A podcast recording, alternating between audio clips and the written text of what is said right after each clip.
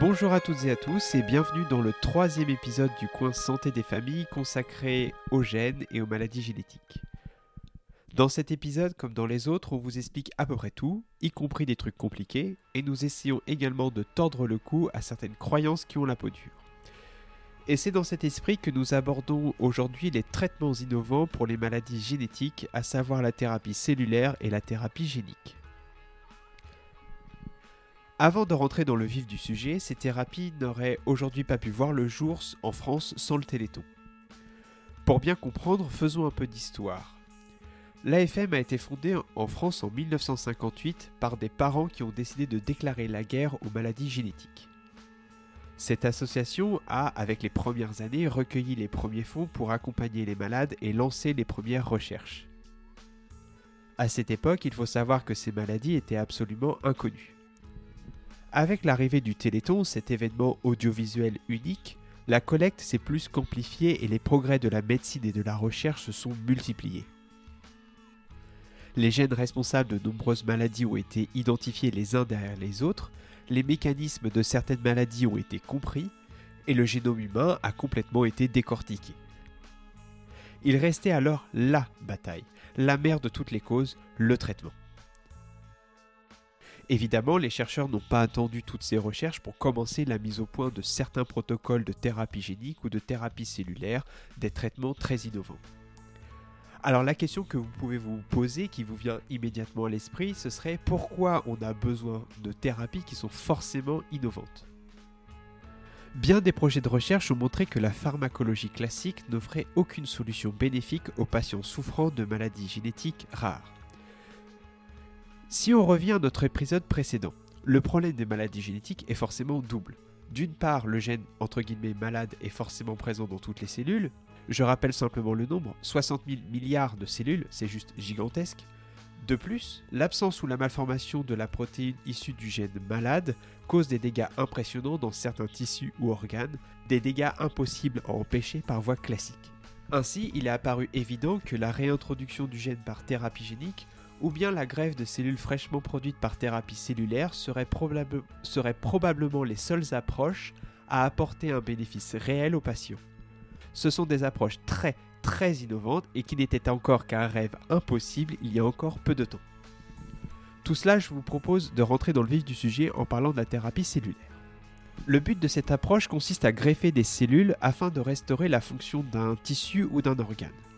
Ainsi, on espère soigner durablement le patient grâce à une injection unique de cellules thérapeutiques obtenues à partir de cellules souches provenant du patient lui-même ou bien d'un donneur. Avant de vous expliquer plus en détail les choses, revenons sur le principe des cellules souches. On en entend beaucoup parler sans trop savoir ce que c'est non plus. Alors par définition, une cellule souche possède deux caractéristiques majeures. Celle de s'auto-renouveler indéfiniment, ce qui est pratique car on peut les cultiver en laboratoire, et celle de donner naissance à plusieurs types cellulaires différents. Cette opération est permise grâce à un message envoyé à ces cellules qui est souvent de nature chimique et qui va enclencher cette transformation. Généralement, la recette pour fabriquer par exemple des neurones ou des cellules de la peau est généralement complexe et cela demande beaucoup de mise au point. On distingue différentes sortes de cellules souches selon le nombre de cellules qu'elles peuvent générer. Nous avons dans un premier temps les cellules souches dites pluripotentes. Elles, peuvent donner tous les types de cellules. Elles sont d'ailleurs soit d'origine embryonnaire, soit d'origine synthétique. En France, depuis la révision de la loi de bioéthique de 2013, la recherche sur les cellules souches embryonnaires est autorisée, mais est fortement encadrée.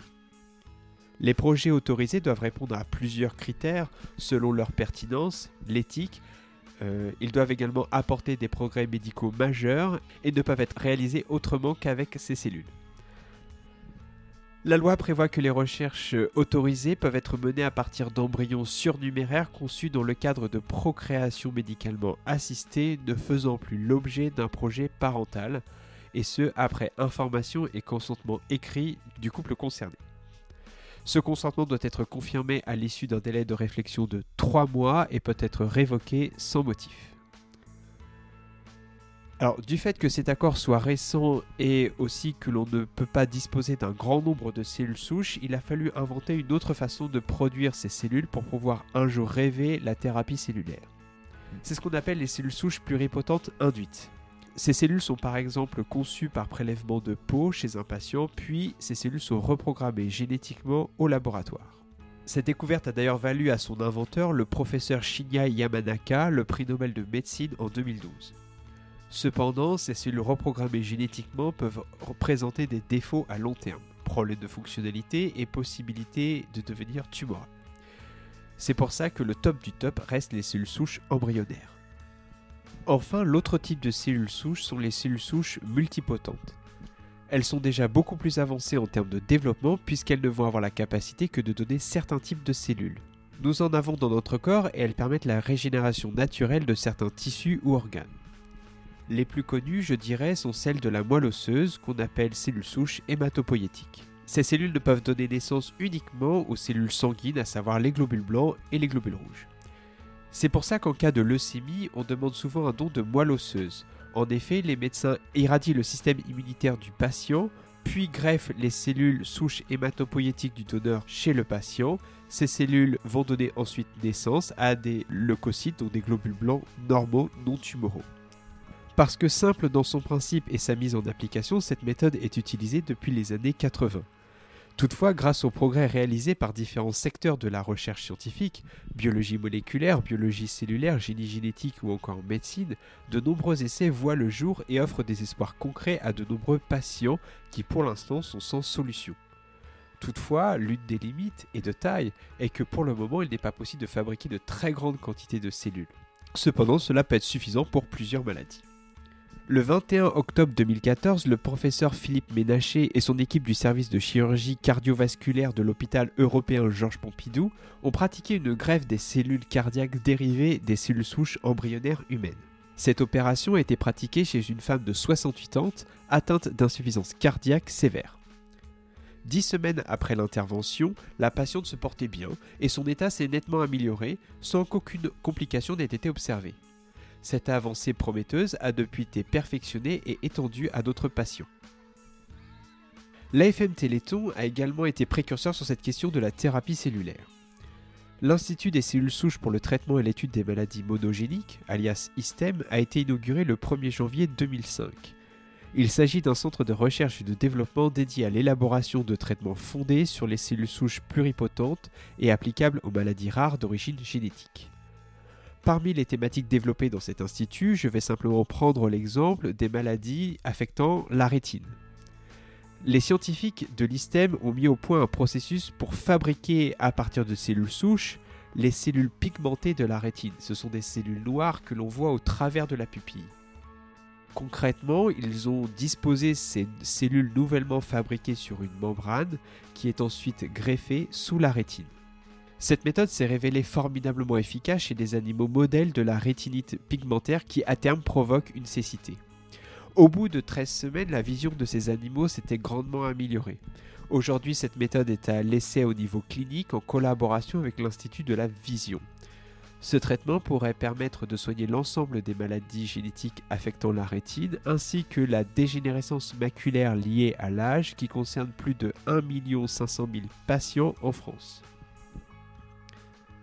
Des essais de thérapie cellulaire vont de plus en plus voir le jour dans le monde entier. En espérant être prochainement capable de greffer des fibres musculaires pour les patients souffrant par exemple de la myopathie du chêne ou encore des neurones pour euh, celles et ceux qui souffrent de d'Alzheimer et que sais-je. Alors, on en a parlé au début de cet épisode, on va aborder également la thérapie génique. Alors le principe de la thérapie génique est assez simple à imaginer. En effet, puisqu'un gène entre guillemets malade provoque une maladie, pour supprimer la maladie, il suffit juste de remplacer le gène malade par un gène sain ou médicament, et ce dans toutes les cellules. Alors autant rien que de le dire ça prend 5 minutes, mais la thérapie génique s'est heurtée pendant des années à des problèmes excessivement complexes. D'une part, je rappelle le nombre 60 000 milliards de cellules. Donc impossible d'envisager des piqûres dans chaque cellule, une par une, un peu comme on le fait euh, lors d'une fécondation in vitro avec un ovule.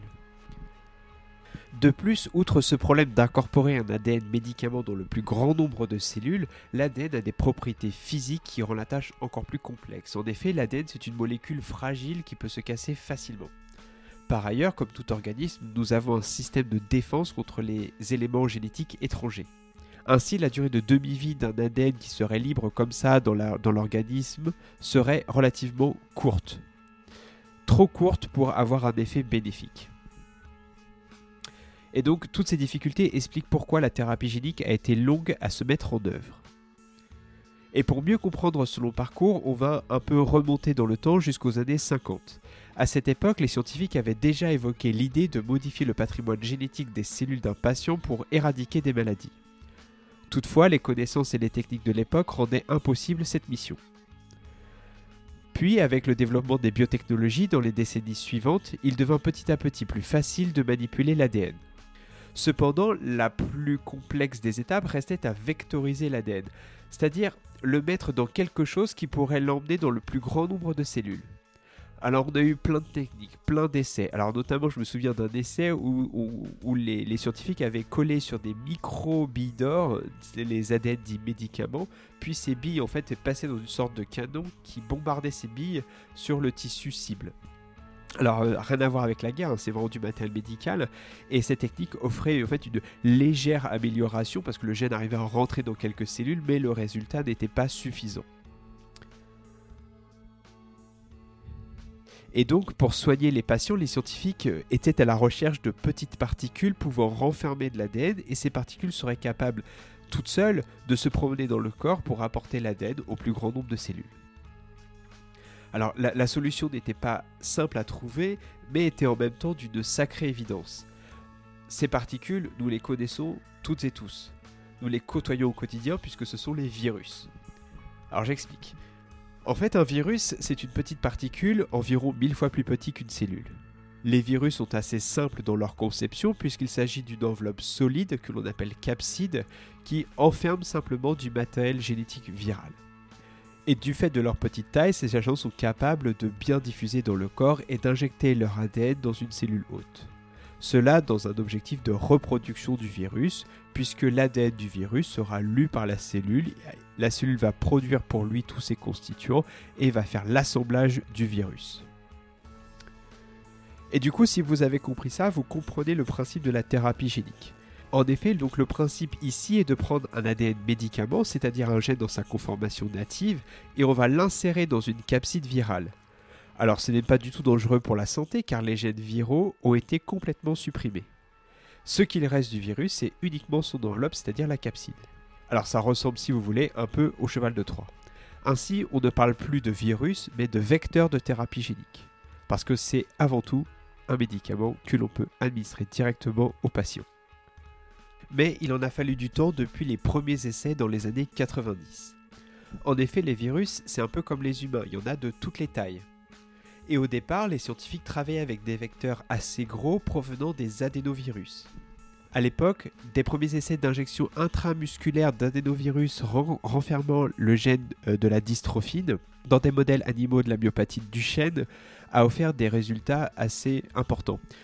En effet, une bonne restauration de la dystrophine avait été observée dans le muscle injecté, ce qui a permis de récupérer un peu de force musculaire. Toutefois, le vecteur n'était en revanche pas capable de diffuser dans l'organisme et donc de restaurer la, dystrophine dans les autres cellules musculaires, ce qui donc limitait son utilisation. En parallèle de ces travaux, des premiers essais de thérapie génique sur le cancer ont apporté des premiers éléments très concluants. Au début des années 90, le professeur Steve Rosenberg en est le pionnier. Il a en effet, avec d'autres scientifiques bien sûr, utilisé des vecteurs dérivés des rétrovirus pour marquer des lymphocytes chez des patients souffrant de cancer et il a également restauré un gène malade chez une petite fille de 4 ans et la mutation de ce gène-là provoquait une grave déficience de son système immunitaire. Ces essais ont donc été concluants et ont constitué le début d'une grande aventure. Dans les années 90 et 2000, les équipes du professeur Alain Fischer et des équipes italiennes et anglaises ont mis au point un traitement par thérapie génique du DICS, du déficit immunitaire combiné sévère, une maladie dont on a parlé euh, dans le podcast précédent. Les enfants ayant cette maladie ont un système immunitaire quasi inexistant et doivent vivre dans des environnements stériles, des bulles. Concrètement, ces équipes ont d'abord prélevé la moelle osseuse des patients, puis ont isolé les cellules souches hématopoïétiques qui ont été mis en contact avec des lentivirus contenant le gène médicament. Les cellules souches hématopoïétiques ont, ont donc été transformées, puis ont été réinjectées chez les patients. Une fois chez le, patient, elles ont cette fois-ci donné des cellules immunitaires complètement normales, et jour après jour, les, les médecins, les scientifiques ont pu observer que le système immunitaire du patient s'était reconstruit et que et du coup, à terme, les enfants ont pu sortir de leur bulle. Et aujourd'hui, ce protocole s'est exporté dans le monde et a pu guérir des dizaines d'enfants. Alors cette technique, elle est un peu particulière puisque ce n'est pas de la thérapie cellulaire, enfin c'est presque de la thérapie cellulaire, c'est ce qu'on appelle de la thérapie génique ex vivo. Et justement, qu'en est-il de la thérapie génique qu'on pourrait qualifier de classique? Pour cela, en fait, les chercheurs ont dû identifier le vecteur d'origine virale qui offrirait la meilleure diffusion dans l'organisme. Dans les années 2000 jusqu'en 2010, la découverte des vecteurs dits AAV a permis de mettre un terme à cette quête. Ces virus de l'environnement non pathogènes sont très petits et donc diffusent bien dans l'organisme. Cependant, la conséquence directe est que les gènes qui pourront être véhiculés devront être eux aussi petits. Parmi eux, j'ai choisi l'exemple de l'amyotrophie spinale dont on a parlé au cours du podcast précédent. C'est une maladie qui affecte principalement les motoneurones qui sont localisés dans la moelle épinière et qui stimulent les muscles squelettiques. Les chercheurs de l'Institut de biologie de Paris, mais aussi du Généton et quelques équipes américaines, ont utilisé cet AAV de type 9 pour être précis et ont introduit le gène, SMN dans le cas de cette maladie, dans sa version native. Les résultats précliniques réalisés chez des souris sont juste spectaculaires. Les souris présentant la maladie qui ont été traitées ont une espérance de vie qui a drastiquement augmenté. De 14 jours, elles sont passées à 300-400 jours. Et en plus ont une activité motrice restaurée. Ce traitement est aujourd'hui arrivé sur le marché aux États-Unis et devrait arriver sous peu en Europe. Ce traitement, et c'est aussi sa force, ne doit être administré qu'une seule fois. Enfin, nous allons finir ce podcast par la myopathie de Duchenne, que nous avons également abordé lors du podcast précédent. Euh, le problème pour cette maladie est que le gène codant la dystrophine est trop grand, y compris pour être intégré dans un AAV. Cependant, des chercheurs ont identifié depuis plusieurs années une forme raccourcie de cette protéine et qui est fonctionnelle et qu'on appelle la microdystrophine. Son gène a donc été intégré dans un AAV et a déjà montré des premiers résultats plus que prometteurs. Très prochainement, un essai clinique rassemblant 30 patients sera lancé. Cependant, cette voie n'est pas la seule qui est en phase de mise en œuvre. En effet, du fait de sa taille, toujours, il a fallu imaginer autre chose. Mais avant d'arriver à cette ultime découverte, je me dois de vous faire un aparté sur les gènes. Lorsque la cellule lie un gène pour fabriquer une protéine, il y a des étapes que j'ai gardées secrètes. Parce que ce n'est pas aussi direct que ça. En effet, lorsqu'une protéine particulière a besoin d'être produite, la, cellule effectue dans un premier temps une sorte de photocopie du gène. Cette photocopie ressemble un peu à l'ADN, sauf que sa chimie change un peu, et on, on l'appelle ARN. Cet ARN est immature, dans le sens où il y a une succession de parties qui contiennent l'information génétique et d'autres qui n'en contiennent pas. Ces parties sont respectivement appelées exons et introns. Si vous voulez, c'est un peu comme une guirlande de Noël électrique. Vous avez des ampoules LED qui font joli, qui sont intéressantes, et entre, on a des câbles électriques. Du coup, quand on veut rendre le sapin plus joli, on essaie de cacher les câbles et de rapprocher un peu les LED, histoire que le sapin euh, ait une belle tête. Et bien pour la cellule, c'est à peu près pareil. En fait, elle va se débarrasser des introns qui ne lui servent pas en les coupant, et va rassembler les exos en les collant les uns aux autres le but étant d'avoir une information continue pour fabriquer la protéine.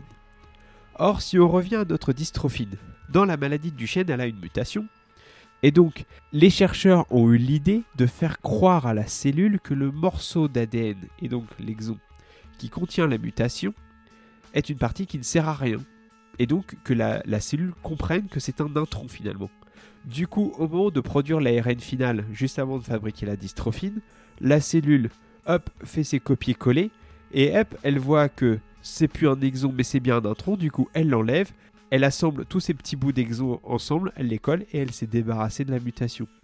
Du coup, de nouveau, une dystrophine peut être produite, même si elle est un petit peu plus courte, c'est pas grave, euh, elle sera quand même fonctionnelle. Et du coup, cette technique a montré des résultats assez incroyables et est aujourd'hui en phase d'essai clinique. Vous voyez clairement, la thérapie génique a un avenir plus que prometteur. À ce jour, quelques milliers d'essais de thérapie génique sont en cours, et ce pour un grand nombre de maladies. Cancer, principalement d'ailleurs, maladies cardiovasculaires, maladies génétiques, et c'est là où le plus souvent les résultats sont spectaculaires, et le reste dans d'autres indications très variées comme euh, les maladies infectieuses, par exemple le sida, ou les maladies neurodégénératives, ou encore l'ophtalmologie. Pour faire face à cette demande, l'AFM Téléthon a développé le Généton Bioprod, un centre de pointe permettant de produire des vecteurs de thérapie génique pour les humains. Ce centre a été inauguré en 2013 et produit tous les lots de vecteurs pour tous les essais de thérapie génique en cours. Alors, voilà qui met un, point final à notre podcast. J'espère qu'il vous a plu. Si vous voulez néanmoins en savoir plus, vous pouvez vous rendre sur le site de l'AFM Téléthon qui partage tous ces essais et actualités. Des essais d'ailleurs euh, que vous voyez, euh, qui sont complexes et qui n'auraient jamais pu être menés sans le Téléthon. Et du coup, je vous rappelle que cette année, en 2019, le compteur s'est arrêté à 74 569 212 euros. Et vous pouvez toujours euh, faire un don au 3637 ou bien sur le site de l'AFM, histoire que encore d'autres projets de recherche puissent voir le jour. Je vous remercie d'avoir suivi cet épisode et si vous l'avez aimé, voire adoré, n'hésitez pas à nous mettre 5 étoiles, à vous abonner et à laisser un commentaire. Cela nous aide énormément. Dans quelques jours, c'est Noël. Et qui dit Noël dit conte de Noël. Et pour nous, conte de Noël scientifique. À écouter euh, au pied du sapin ou au coin de la cheminée en famille. Toutefois, encore un peu de patience. Et d'ici le prochain épisode, portez-vous bien. Et merci de votre écoute.